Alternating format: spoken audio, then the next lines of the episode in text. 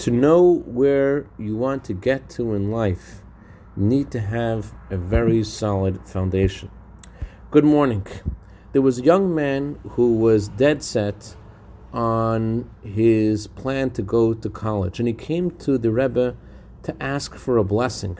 But instead of offering him a blessing, the Rebbe tried to discourage him. And he explained to this young man why he felt that going to college would be detrimental to this young man instead of something that would help him in life. But the young man was unconvinced. So the Rebbe tried another angle. Can you draw a circle? The Rebbe asked. Yes, the young man answered.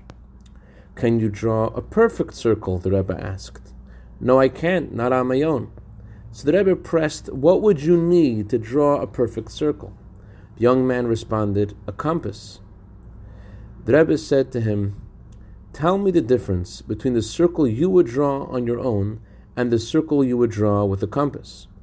So the young man responded, The circle I draw on my own won't have a sturdy center around which to draw borders, but the compass's center creates a perfect circle.